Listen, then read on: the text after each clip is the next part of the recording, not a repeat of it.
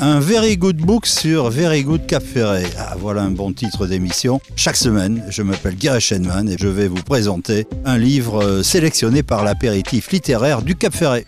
Very Good Cap Ferret. Bonjour à tous. Alors, euh, encore une very good chronique littéraire pour Very Good Cap Ferret, enfin, je l'espère. Aujourd'hui, euh, je vais vous parler d'un livre d'un japonais ce livre s'appelle Le Nouveau, c'est un roman policier et il est, il est écrit par Keigo Higashino. Alors quelques mots euh, sur euh, cet auteur, Keigo Higashino. Ben, c'est un japonais, alors il était euh, ingénieur d'abord, il, est il est né en 58, vous voyez, donc il a 64-65 ans. il était ingénieur hein, pour Nippon Denso Corporation et étant donné qu'il a remporté un prix prestigieux à l'âge de 27 ans, eh bien, il a démissionné de son emploi.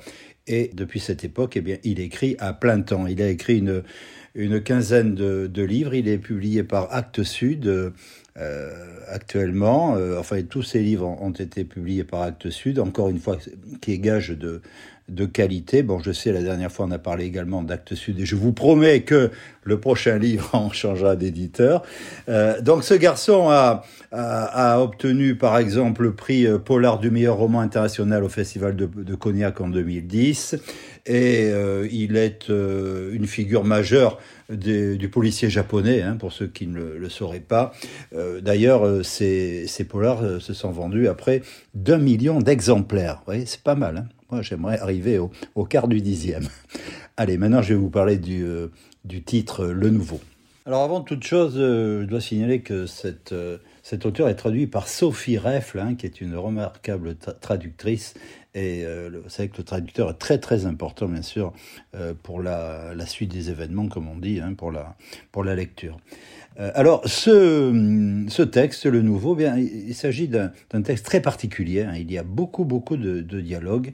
Et je vais vous faire un petit résumé. Alors, muté depuis peu au commissariat de Nihonbashi, au cœur de Tokyo, Kaga Koishiro, et oui, son nom japonais, hein, enquête sur le meurtre d'une femme retrouvée étranglée dans son appartement. Alors, fidèle à ses habitudes, parce qu'il a ses habitudes, on ne le connaît pas bien, hein, ce Kaga en question, euh, il s'interroge sur des détails anecdotiques, comme par exemple cette gaufre fourrée au wasabi retrouvée chez la victime. Car ce qui intéresse ce garçon, avant tout, eh bien, euh, c'est de comprendre les tenants et les aboutissants du crime, mais d'une façon très très précise. Hein. Il est un, un c'est un peu un psychopathe de la précision. Le maître incontesté du polar euh, japonais et, et de retour avec un roman, on, peut dire vraiment à tiroir. Hein. Alors maintenant, je vais vous donner l'avis de l'apéritif littéraire. Bon, eh bien écoutez, c'est un 5 sur 5. C'est une plongée au cœur de Tokyo, avec ses traditions et son artisanat local à l'ancienne. Alors, on rêve d'avoir la patience de Kaga, hein, c'est son prénom, euh, celle qui permet d'observer, d'être attentif aux détails imperceptibles.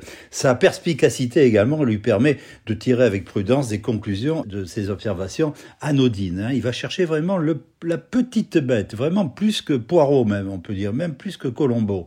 Comme par exemple identifier dans le flux de circulation des piétons ceux qui sortent du bureau. Ce sont ceux qui portent une veste. Et oui, car ils profitent encore quelques instants de la fraîcheur de l'air conditionné de leur bureau. Alors, l'inspecteur Kaga est remarquable, aucun détail ne lui échappe, mais il a cette capacité de faire de chaque nouvelle découverte une pièce du puzzle que constitue son enquête. Alors, ce policier est décidément non conventionnel, hein, sa tenue décontractée, son attention à l'autre. Il apporte même des petits cadeaux choisis à ses, euh, aux personnes qu'il va questionner. Alors, son humanisme qui parfois le conduit à s'ingérer dans la vie privée des gens pour les aider, voilà, il va, il va s'ingérer dans dans la vie de, votre vie si vous avez des problèmes personnels. Et c'est très très particulier. Alors, l'intrigue progresse lentement. Il y a peu d'action, ça me plaît, beaucoup de dialogue. C'est vraiment une particularité. Hein c'est une délicieuse promenade à thème dans Tokyo. Alors on prend goût à s'attarder dans les boutiques, dans les pâtisseries. Bref, c'est vraiment un coup de cœur. Je vais maintenant vous lire le début de ce texte, vous allez voir, c'est surprenant. On dirait qu'il commence à faire moins chaud. Il était temps. Dire qu'on est en juin. Satoko, qui venait de remettre de l'ordre dans l'inventaire, revint dans le magasin. Mamie, tu viens juste de sortir de l'hôpital, tu ne dois pas faire tant d'efforts. Si quelqu'un te voit et le dit à papa, je vais avoir des ennuis, moi, dit Nao en faisant la grimace. Mais je vais bien, enfin, je ne suis plus malade, puisque je suis revenu à la maison et je peux travailler normalement. Depuis toujours, on dit qui ne travaille pas ne mange pas. D'ailleurs, il faut que tu te dépêches d'apprendre à gagner ta vie, ma petite Nao. tu recommences, lâche celle-ci en croquant un biscuit de riz à la mayonnaise. Satoko se donna une tape à la hanche tout en lui décrochant un regard noir. Je trouve incroyable que tu aimes ces biscuits à ce point.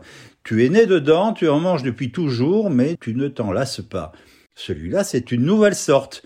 Nouvelle sorte ou pas, un biscuit de riz reste un biscuit de riz. Honnêtement, moi, les sandbay, je ne peux plus les voir en peinture. D'ailleurs, avec mes dents, ça ne passe plus.